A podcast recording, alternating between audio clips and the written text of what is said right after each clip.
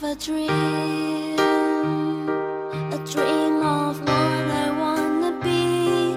I wanna be free. That's what my heart keeps telling me. Give me your hand. We'll find a way There's people out there. to feel the same. If we help each other, I just know we can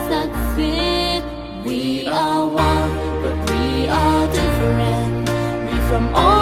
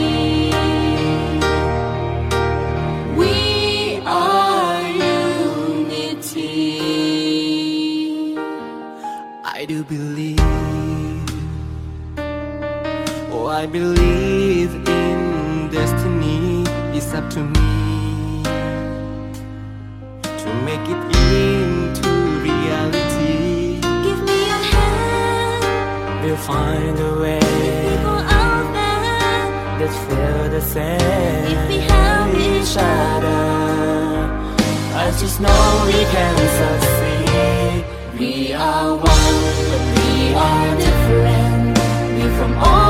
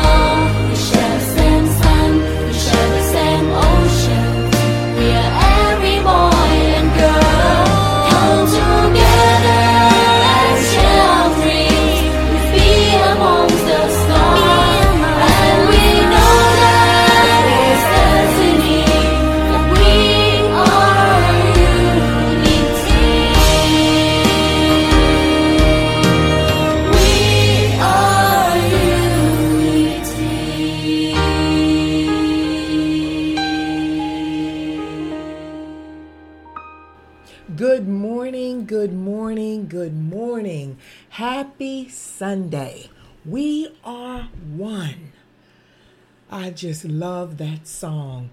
That song says that we are one. We share the same sun. We share the same oceans. Hmm, just think about that. No matter what color you are, no matter what your gender is, no matter what class the societies want to put you in, we share the same sun. We share the same oceans. We are one. And the song goes on to touch on the fact that we all have a dream. We all have a purpose. And, and if we work together, we can succeed. In 1 Corinthians 12 and 13, it reads, For in one spirit we were all baptized into one body, Jews or Greeks, slaves or free, and we are all made to drink of one spirit. In other words, we are individuals who are also one. This past Wednesday, our Bible study was about communication, and it was so powerful that I was getting feedback on it all through Thursday. And, and God wanted me to stay in that vein of sharing with His people the power of communication. So here we are this beautiful Sunday morning. And I say to you, let's communicate about communication. Let us praise as we prepare our hearts for the Word of God. Let us pray. Father God, in the name of your Son Jesus, hmm, we come to you in a spirit of oneness, united and standing on your word. We ask that you open up our hearts to receive your word and, and that you shift our hearts to embrace the Holy Spirit as we receive your word, that we be consumed with your guidance and your wisdom. That we embrace the oneness that you created us in. Amen, amen, and amen. The ability that we have to communicate with one another is one of the characteristics that separate humans from animals. See, we have language and lingos and cliche and written word, and we even have now advanced our communication skills to encompass various forms of technology. We have television and radio and internet and phones and digital billboards, books in print and digital. But with all of these means of communication, we as a people have never been so disconnected as we are today. And because of our inability to effectively communicate with one another, we have become prisoners on our own individual islands of our own creation, which is rooted in selfishness and self centeredness. We see it exalted every day and it exudes in every class of people, whether you're poor, middle class, or wealthy. It is there. The selfishness, the self centeredness. We have no desire to hear, to sincerely hear one another. Everyone wants to get their point across, exalt their agenda without any consideration for another's point, another's agenda, another's hopes and dreams. Because no one hopes and dreams seems to be more important than ours. Not only is that this a stance that keeps us locked in selfishness and self-centeredness, in the eyes of God, he says that it's foolishness. In Proverbs 18 and 2, it says, A fool, a fool takes no pleasure in understanding, but only in expression his own opinion. Communication, by definition, is the exchanging of ideas and information. Hmm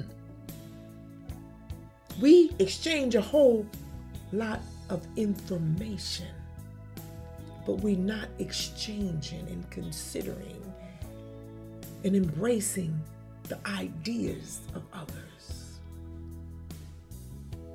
Now, don't get me wrong, every idea of others is not to be embraced. But at the same time, you are charged, charged by the Word of God to listen. And then if you have prayed and, and you're in touch with God, you have discernment as to how to respond to what is being shared appropriately, not arrogantly. Oftentimes, arguments happen because of bad communication. We misjudge others and their intentions simply because we don't communicate well. I have to confess myself because even with this mantle of ministry on me, I am not perfect. Please understand that. I had, well, what, what I want to call this, um, I'll call it a heated time of fellowship with my God brother, the great bishop, a little more than a week ago. And I mean, we were going back and forth, and anger, and everything was flying. And the root cause of it wasn't that we weren't communicating and sharing ideas, but it was bad communication because we weren't actually listening and understanding and taking into account the other one's full perspective of what they were trying to convey. But thank God both of us are saved and, and we were able to come to terms with it and recognize it for what it is. And that's where we sometimes go faulty because bad communication will start arguments, and arguments will lead into a whole bunch of anger and dissension and division that lasts years. Years. People are not talking to people because of arguments they had 10, 15, and 20 years ago. But I thank God that because I stand on the word of God in righteousness with my imperfect self, when I find myself in an argument, I hear the voice of God say, Pull it in. Listen to your brother. Correct your wrong. Apologize. Consider what's on his heart. Consider his ideas. Consider his perspective before you utter another word. So, Lord, I thank you. If you turn to the book of Joshua, chapter 22, you'll see that the, the tribes of Reuben and Gad and Manasseh, with Joshua's blessing, were told that it would be okay to go back to their settlements across the Jordan now that the Israelites had come into their inheritance. But before doing so, the three tribes built an altar. The other Israelites got really upset about this because God had specifically commanded that when they reached the promised land, they should no longer build altars just anywhere, but only in the place where God directed them to. And so they went to confront their brothers, ready to make war against them if necessary. And I understand you. Let's pause for a minute because you got to understand that sometimes we're right in our righteousness and, and we're right in standing up for the things of God. But it's how you go about it, how you deal with even your confrontations when you're standing on the righteousness of God. It matters. The three tribes reassured the rest of the Israelites that they were not intending to use the altar for sacrifices rather that it was a sign to them and their descendants that they all belong to the same God. And so a war was averted. I think there are a couple of things that we can learn from this. First and foremost, communication is vital in order to avoid misunderstanding. It would have been so much better if when the three tribes were leaving that they had asked the elders of Israel to come with them and to build the altars in front of them while explaining why they were doing so. Instead, they built the altar with no explanation, leaving the rest of the Israelites to assume the very worst. Bad communication comes when one or both parties assume the intentions of another, when they don't take the time to listen, when they give no benefit of doubt. They don't think, well, maybe let's give them benefit of doubt and let's see what's on their mind. They went in ready to attack.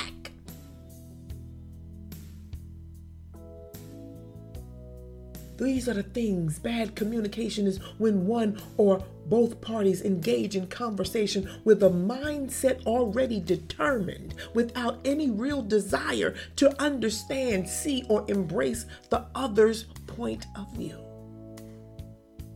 In James 1:19, the scripture reads, "Know this, my beloved brothers, let every person be quick to hear, slow to speak, and slow to anger. As we go back to the book of Joshua, when the three tribes built the altar, the other 10 tribes leaped to the wrong conclusion and got very upset as a result. But one thing they did do right was they confronted their brothers about it directly. And because they did that, the miscommunication was resolved quickly.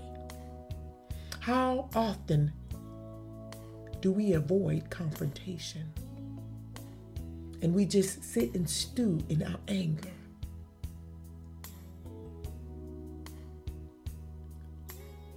Because we don't want to unfold confrontation. We don't want to deal with confrontation. But when we avoid confrontation, it solves nothing. Even if we've been hurt, or even if we feel someone has wronged us, even if someone is exalting behavior that is contrary to the will of God, especially in your home, we should not avoid confrontation. Ignoring the problem at hand just leaves bad relationships to fester and allows situations to get out of control.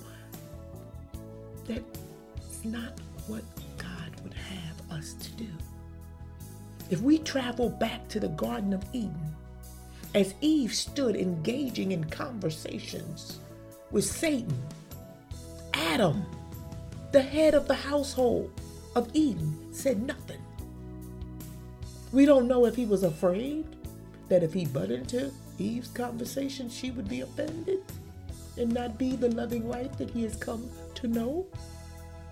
We don't know if he was so enthralled with the ungodly perspective that Satan was presenting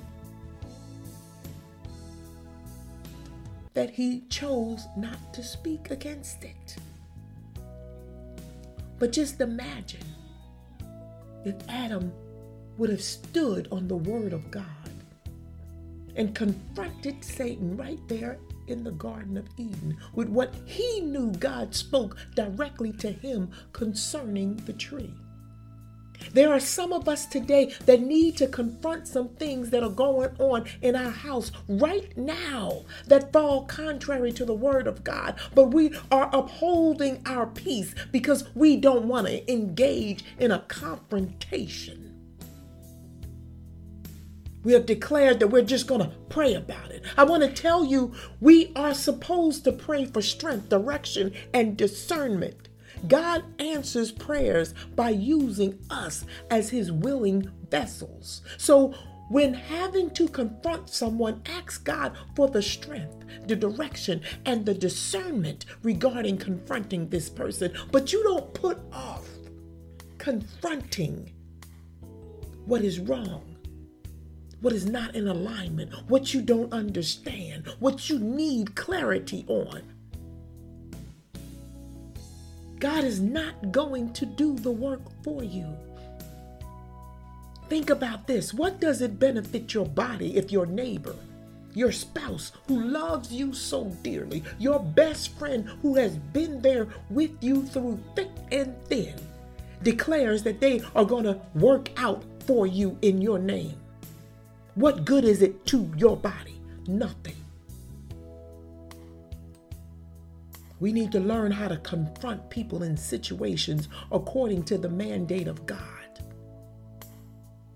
And when we do that, we will also find ourselves having to confront people in situations even less. Why? Because the wisdom and the discernment that we will have built up will spearhead us to lay different foundations and boundaries so that confrontations is needed less and less. Let me clarify the definition of confrontation because I think many of us may avoid confrontation because we have linked it to negatively approaching someone or just being ugly and addressing a situation. And that is not what confrontation is about. But because our communication skills are so undeveloped as people, that is the connotation that has been accepted. The godly definition of confrontation is simply a face to face conversation addressing opposing ideas and actions with the goal of reconciliation and the formation of oneness. Confrontation is godly when it's done according to the mandate of God. Which is why in Matthew 18 and 15 it says, If your brother sins against you, go and tell him his fault between you and him alone. Notice the scripture advises that you confront one another alone. We have seen too many confrontations that go south because it's done in a crowd, which adds a whole unnecessary level of heat and instigation to a situation. But if it had only been between two, it could have been resolved and would have likely exalted unity instead of division. We must also acknowledge the spirit in which we approach confrontation. It should not be from a spirit of self centeredness, from a spirit of selfishness, from a spirit of I'm right and you're wrong, but from a spirit of love, a desire to come together in unity. Let's be real. Our nation is now in so much turmoil, operating with a spirit of division amongst our leaders that are charged to serve, protect, and operate in the best interest of the citizens of these United States. Why? Because our leaders are more committed to their own agendas, their own ideas, their own presets and perspectives than they are to godly unity. And because everything hinges on leadership and communication, we have citizens who are more committed to political parties than to godly unity which falls contrary to the word, the will, and the ways of God. And just a political sidebar for you I encourage every believer when backing political parties and agendas to be more committed to the righteousness of God than the imperfections of people. And note that there will always be imperfections on both sides. And I urge you to keep in mind these two scriptures. Ephesians 4 and 29, it says, Let no corrupting talk come out of your mouths, but only such as good for building up as it fits the occasion, that it may give grace. Woo! That it may give grace to those who hear.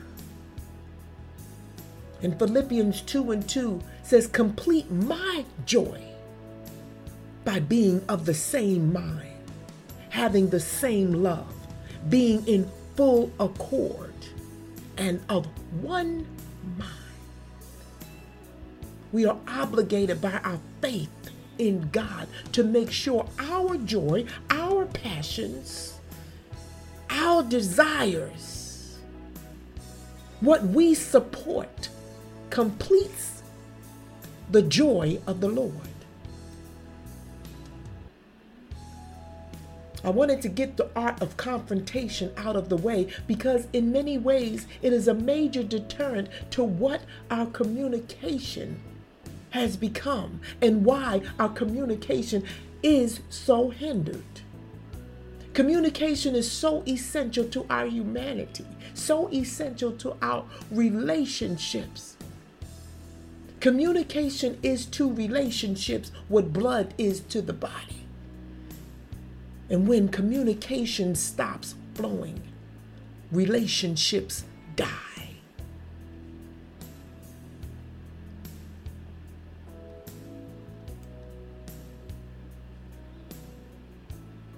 We're going to talk about several different aspects of communication. The first one that I want to talk about is how we have established a cliche as a form of communication. We talk in pretense with our emotional mask on. You know what I mean. When someone asks how you're doing, your response is, oh, blessed and highly favored.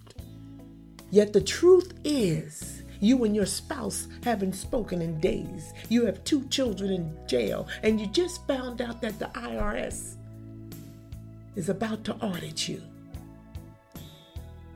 Some of us are quick to say, Well, I, I'm just declaring that I'm blessed despite what it looks like. But that should be your response. Because your response is rooted in your truth, and it could open up a means of communication with another that uplifts their soul or that may open up an opportunity for God to use them to pour into your life or use you to pour into their life. A more accurate account of your response could be with a smile. I have a lot going on that I don't even want to talk about, but I declare I'm blessed despite what it looks like because I know God got my back. Now, how much better of a response is that? Just imagine the possible impact those few words may have on an unbeliever or even a believer whose faith is wavering. Our greetings matter. It is a form of communication. In Luke 135 through 41, it reads, And the angel answered her, the Holy Spirit will come upon you, and the power of the Most High will overshadow you. Therefore, the child to be born will be called Holy, the Son of God.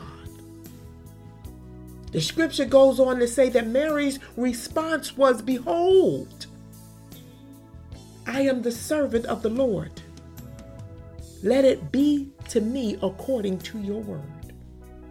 The scripture goes on to tell us after her declaration, Mary rose and went into the hill country to Judea. And she entered the house of Zechariah and greeted Elizabeth. And when Elizabeth heard the greeting of Mary, the baby in her womb leaped. Good God Almighty. And Elizabeth was filled with the Holy Spirit. Pay attention to the scripture. Mary was told by an angel that she was going to give birth in a non traditional manner. She immediately submitted to the position of use all of who I am, God. Use all that I'm about to go through, God, for your glory. For I am a servant of you, O Lord. That was the position that Mary took. And that mindset shifted her greeting in the presence of others. So much so that when she entered the house, the baby in the womb of Elizabeth leaped. And don't discount what the scripture said that Elizabeth was filled with the Holy Spirit. And it was all initiated by Mary's greeting. When you are a servant of God, not even your greeting can be all about you. In your greeting is the ability to heal.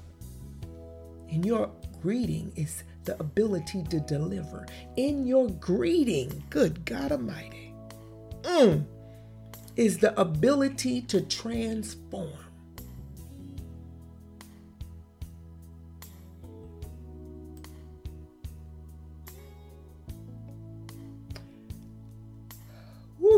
And I get not wanting to disclose all of your business when asked how you are doing because we have to operate in a spirit of discernment. And as we become a people, we have to protect who we are in the righteousness of God. Because the world has become a people of gossipers and slanders. So, no, it's not wise to give details all the time of exactly what you're going through to everyone you greet. Communication also deals with those of us whose primary engagement with another is all about gossiping. Some people search for dirt concerning the lives of other people like it's gold. You have some that spread more filth over the phone than you'll find in your vacuum cleaners. Communication is an exercise of the mind, but gossiping is merely an exercise of the tongue that leaves cancer on the soul. Now, I know a lot of Christians, you, know, I know y'all don't gossip. What y'all do is share. And in sharing, I want to share a story with you. In a certain town, gossipers reported that a local minister had gone to a place where his wife was attending a meeting against his will. They reported that the minister dragged his wife from the place and forced her to go home. Upon learning of the gossip racing throughout the town amongst the Christians, the minister decided to put an ad in the local newspaper to diffuse the gossip and to shut down the talk. And the ad that he put in the paper reads like this in the first place, I would have never attempted to influence my wife in her views or her choice in attending a meeting. In the second place, my wife did not attend the meeting in question. In the third place, I did not attend the meeting in question. In the fourth place, neither my wife or I had any inclination to go to such meeting.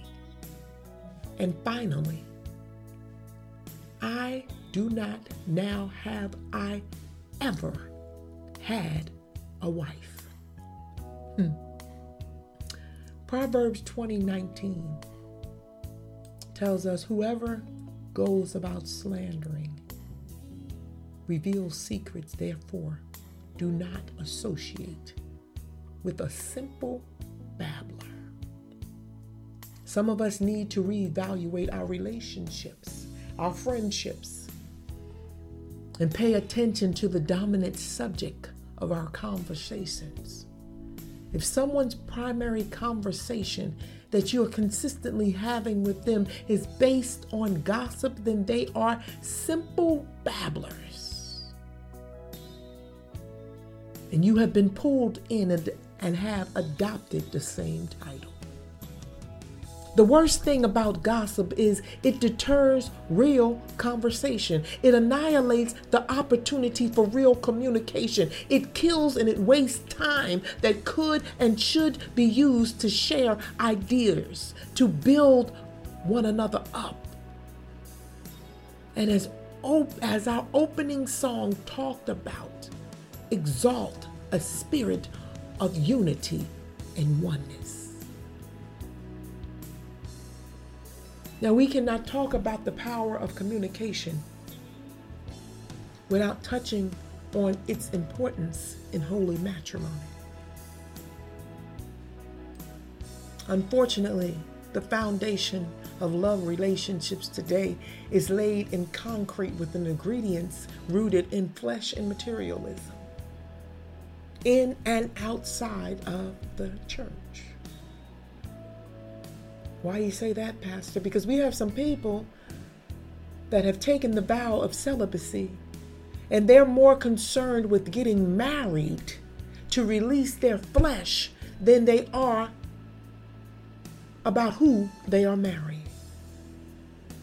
The appeal of the flesh, the satisfying of the flesh, and the fixation concerning material things have become the center of what God has proclaimed as holy.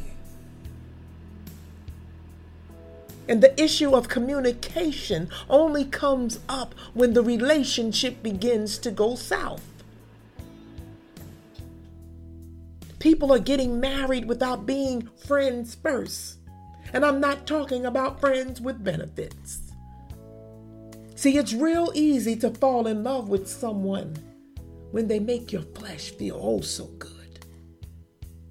But do you have a conversation? Can that same person stimulate your mind in communication? Can that same person communicate to you and, and bring out ideas that align with your purpose and that coincide, coincide with godly principles and standards? That causes you to be a better you in the sight of God.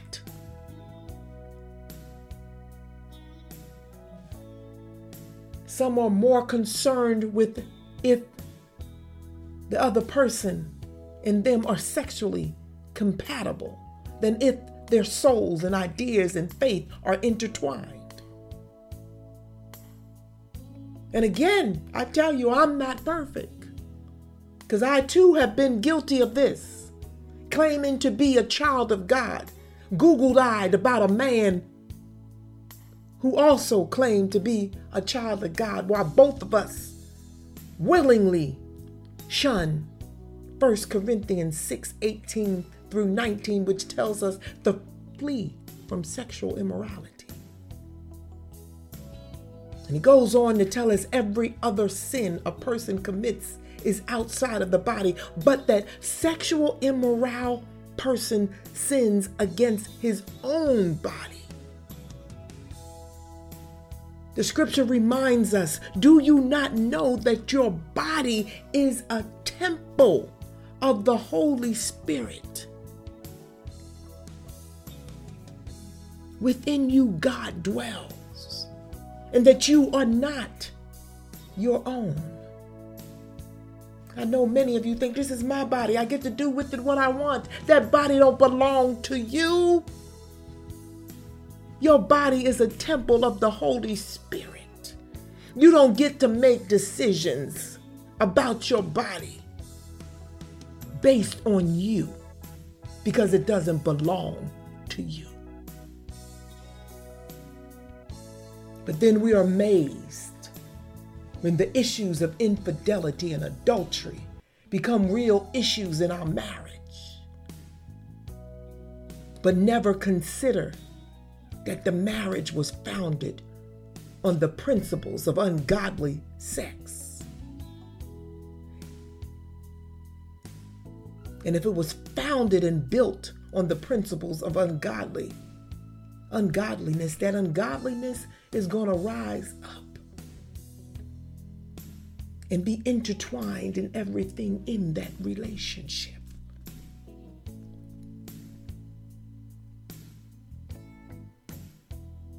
God's intent is not to withhold what is good from us. And trust me, God knows better than any of us how good sex really is. He created it. The intricate parts of your genitalia, he placed the nerves and ignited those sensitivities right there. Sex is just like electricity, it's good, but at the same time, if it's used improperly, it can be destructive.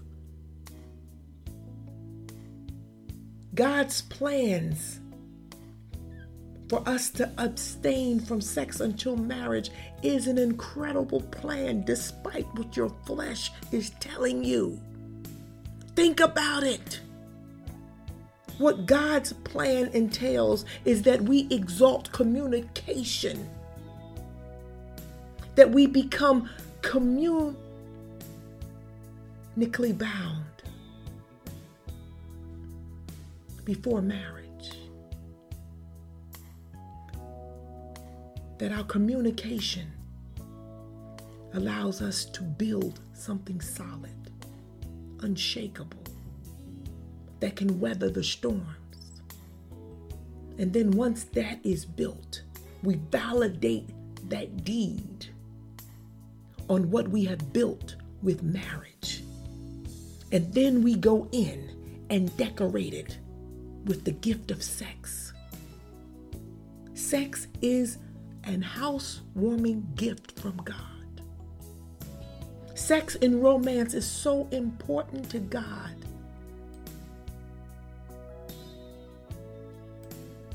That he dedicated an entire book in the Bible to it. Check it out.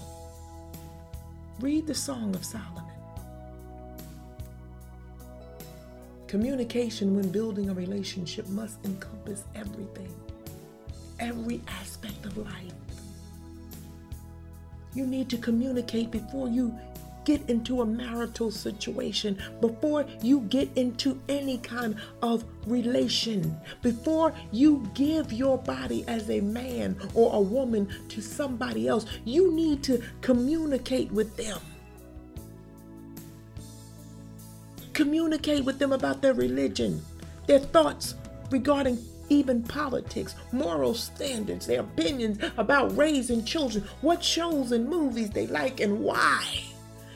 That will give you the depth of their mindsets.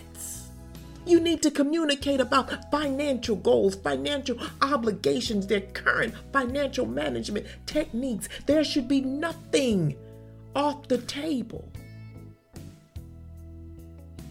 When you enter into some conversations and realize the person's real perspective and their real character, it's amazing how that person becomes no longer even sexy.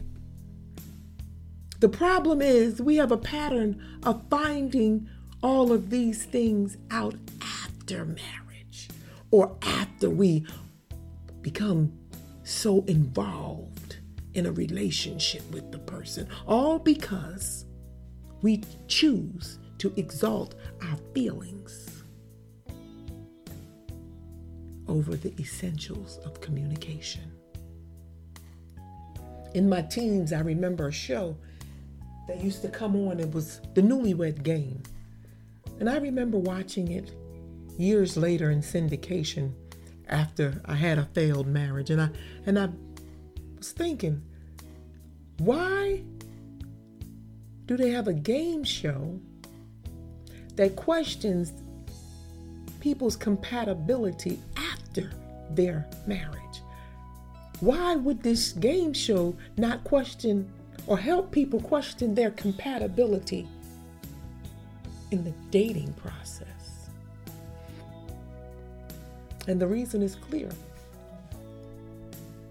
because we tend to want to pursue our relationships in marriage from a fairy tale perspective.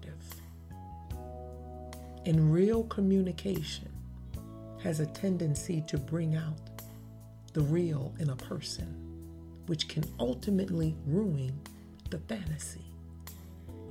So we minimize communication and maximize fantasies while dysfunction and divorce rates remain high. Hmm, just something to think about. I also want to address the conversations and communications we have with our children and the unsaved. As children of God, again, our communication should be aligned with and give glory to God first. If we focus on the harvest of our communication, everything that we communicate or convey will flourish in every aspect of our lives. Psalms 141 and 3 tells us to set a guard over our mouth. And it asks God to watch over the door of our lips. With that scripture in mind, we have to be more intentional regarding our communication in order to be effective, in order to be heard, in order to be understood.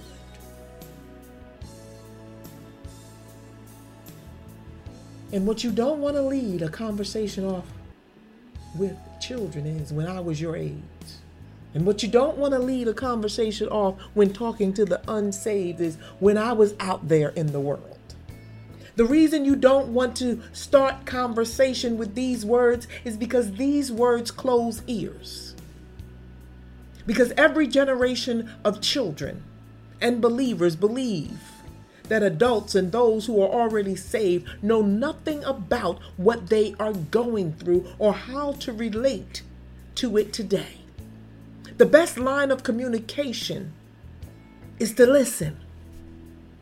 Even though you think you know what they're going to say, even though you think you know what they're going through, even though you think you've heard all of their excuses, listen. Listen with the heart that wants to understand, that desires that you help them come to a resolution.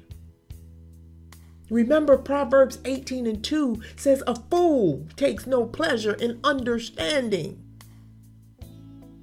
Don't be a fool. Seek to understand. And let your response to what they are expressing be with the Word of God and maybe an example of an ex- similar experience that you have encountered while always acknowledging that the times are different. And in some way, yes, what our children are going through, we never ever had to endure. They are faced with things that we never had to, uh, had to face growing up. But you need to make them understand that the principles in the handling of these issues are not going to change. How we deal with these issues don't change because the Word of God is unchanging. As believers, we have to learn how to communicate and engage in conversational evangelism because more souls are ushered into the kingdom of heaven through conversations than we'll ever know. If we look at how Jesus' method of teaching was, it wasn't from a podium in a church, it was on mountainsides amongst the people in conversations. Jesus spoke in parables to make the word of God relatable to the times because his desire was to communicate in a way that prompted understanding. And how we know it was in conversations is because in the midst of Jesus' teaching, those that were present were able to ask questions. In Luke 8 and 9, his disciples begin to question him as to what this parable meant, what that parable meant.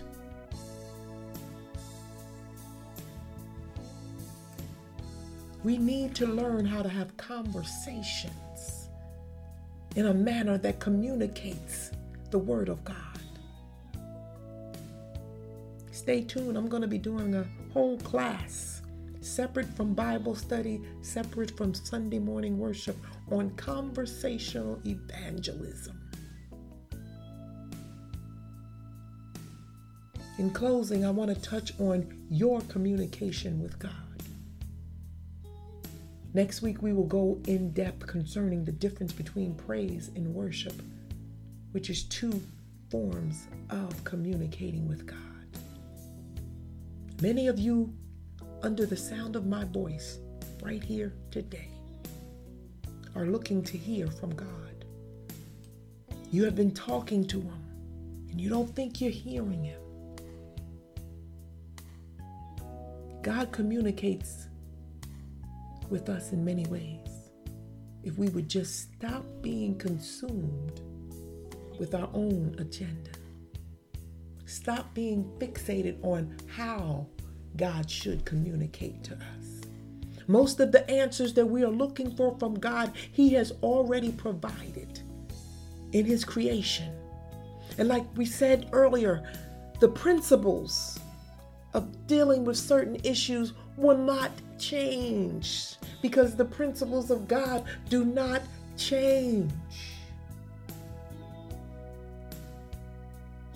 The answers that God wants us to grasp onto are right before our face, has always been there and will not change.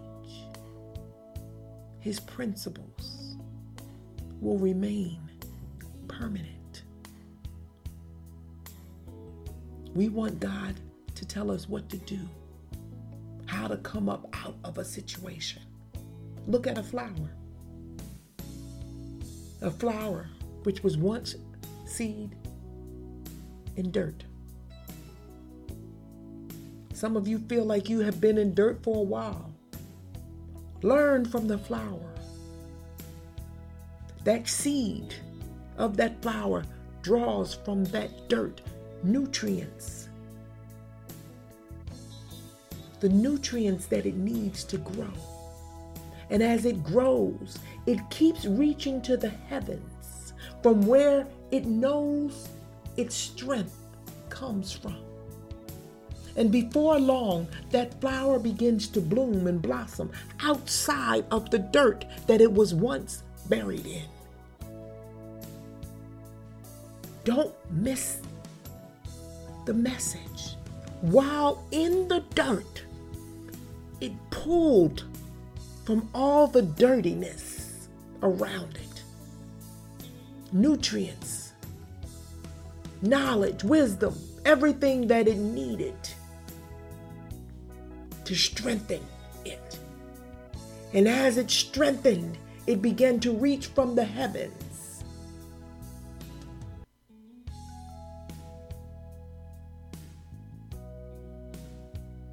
As it continued to grow, it bloomed and blossomed outside of the dirt it was once buried in.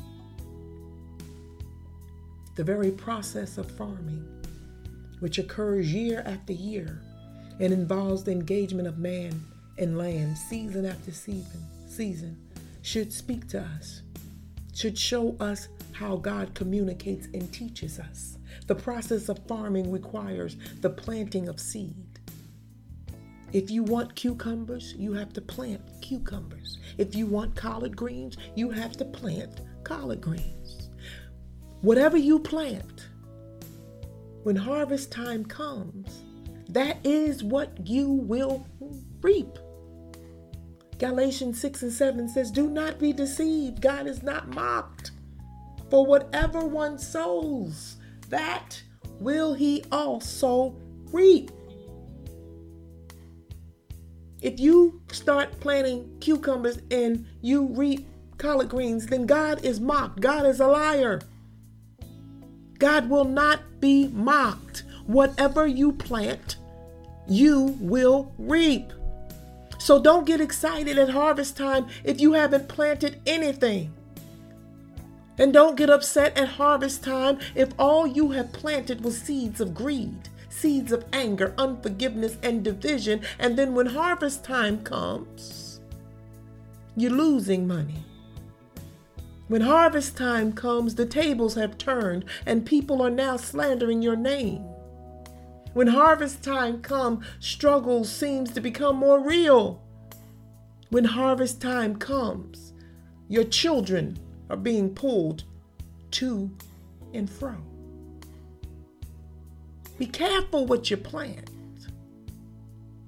God is consistent in His Word and in the systems upon which He devised creation. He's consistent.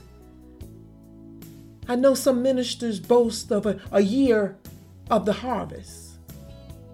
Although it's a good offering generator, I'll give you that. It's not biblical. And it's inconsistent with the Word of God is inconsistent with the wills and the ways of God. Think about it. If we spent an entire year reaping the harvest, then there would have been no time spent planting or fertilizing. And if that be the case, we're setting ourselves up for failure.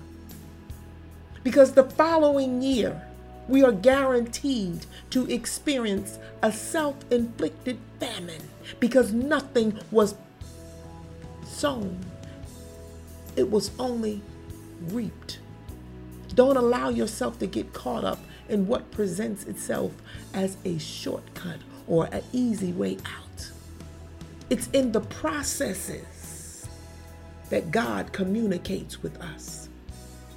If you skip the process, you skip the opportunities to commune with God. In Luke 10 and 2, it reads, The harvest is plentiful. God's concern is the laborers. It says the laborers are few. The people that are willing to go through the process are few. The ones that are willing to do the work are few. Everybody's looking for a shortcut. Everybody wants to reap a harvest without planting a seed, without fertilizing, without waiting for the seed to blossom and bloom above the dirt. God used a burning bush to initiate communication with Moses. Moses was so consumed with his everyday life, God knew to get his attention, he would have to distract him. And we tend to look at every distraction as a setback, not of God. So we ignore the messages in the distractions. We are so tied to our agendas that any distraction, any disruption, any derailment, we want to shut down without even taking the time to evaluate the situation with godly discernment. In Exodus 3, scriptures tells us Moses saw that though the bush was on fire and it was not being burnt up, he thought, well, let me go over here and see this strange sight why the bush does not burn up. Scripture says, when the Lord saw that he had gone over to look, God called to him from within the bush, from within the bush, from within the bush. Y'all gonna get it after a while. Moses, Moses. Hmm. From within the bush, from within the distraction, God called Moses. And Moses said, Here I am. And the story goes on to tell us how God gave Moses a new directive and charged him to go to Pharaoh to free the Egyptians. The message of the story is one we ought never to forget. When you are looking for God to communicate with you, do not overlook what's right there in the midst of your well planned agenda because God will disrupt our plans. God will set some things on fire, all to get our attention and to give us brand new directives. I encourage everyone under the sound of my voice to embrace the value of communication, to work on perfecting this incredible jewel that separates us from all other living things. Fine tune your everyday communication, your greeting, your conversations, in your relationships with your spouse, with your coworkers, with your neighbors, with your children and also, as children of the Most High God, tap into and study the Word of God so that you can effectively engage in conversations that minister to the hearts and souls of others, conversations that lead people to Christ. And last but not least, work on your conversations with God as you pray and give Him praise, look for His means of communicating with you. And then pause and hear the voice of God. Let us pray. Father God, in the name of your Son Jesus, We give you honor, oh God. We give you praise. We thank you for your gift of communication. We ask that you forgive us for taking this gift for granted. As we ask that you guide, steer, and direct us how to communicate better with others and even how to communicate better with you. Lord God, we declare and decree that we will no longer ignore your voice. As we walk, we believe your word that says all things work together for good of them that love the Lord. So we look for you in our distractions. We look for you in our disruptions. We set aside our own agendas and we bow to your will in your way and your word. Thank you, oh God, for loving us enough to give us the gift of communication. To receive salvation or have someone partner with you in prayer or to give to this ministry, we ask that you visit our newly renovated website at www.bibledeliverance.org. And I certainly hope this closing song ministers to your heart and soul as it did mine.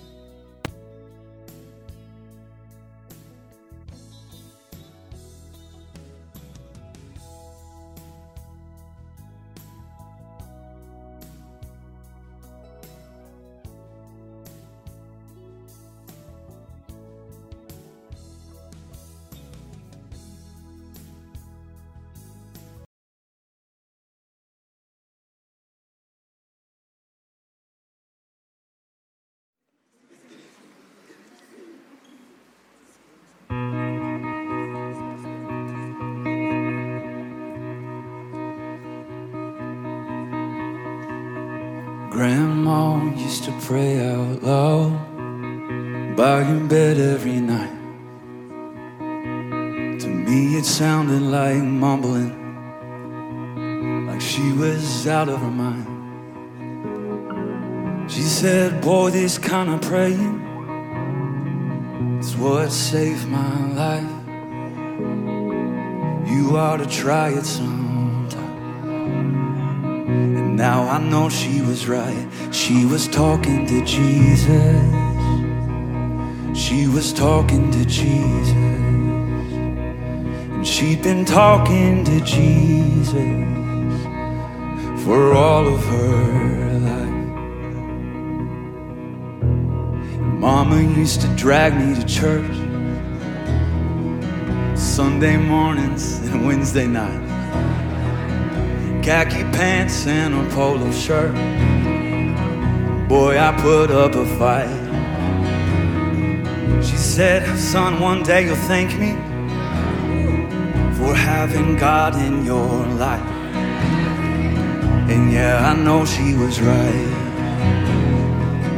Yeah, my mama was right, cause now I'm talking to Jesus. She got me talking to Jesus. She got me talking to Jesus. Yeah, my mama was right. Cause now I'm talking to Jesus. Yeah, I love talking to Jesus. And I'll be talking to Jesus for the rest of my life. What a friend we have in Jesus. What a friend we have in Jesus. Don't you know? What a friend we have in Jesus. Oh, what a friend we have. What a friend we have in Jesus. What a friend we have in Jesus. What a friend we have in Jesus. Oh, I've got three of my own now trying to raise them upright. My oldest is 15, and I remember what that was like. Trying to deal with the trauma, trying to figure out the questions in life. And I've been looking for a way to show him how to make it alright. Then he walked in my room while I was saying my prayers the other night. He said, I'll come back later.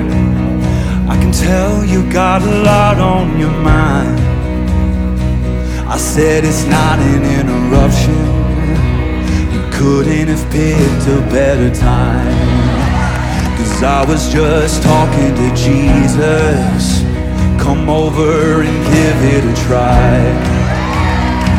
We started talking to Jesus. We started talking to Jesus. We started talking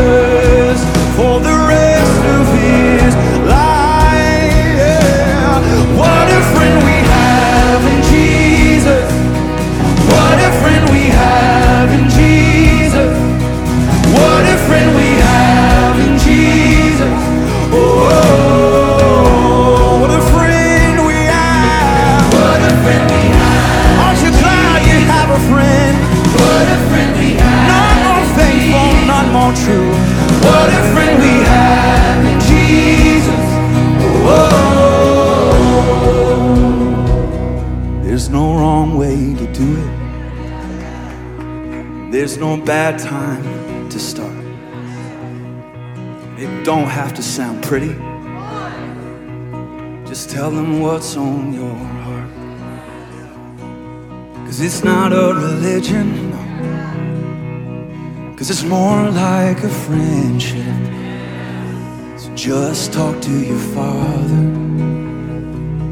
like you are his kid. Just start talking to Jesus. Just start talking to Jesus. Cause you can talk to Jesus. Or whenever you like. Just start talking to Jesus. Just start talking to Jesus. Just keep talking to Jesus for the rest of your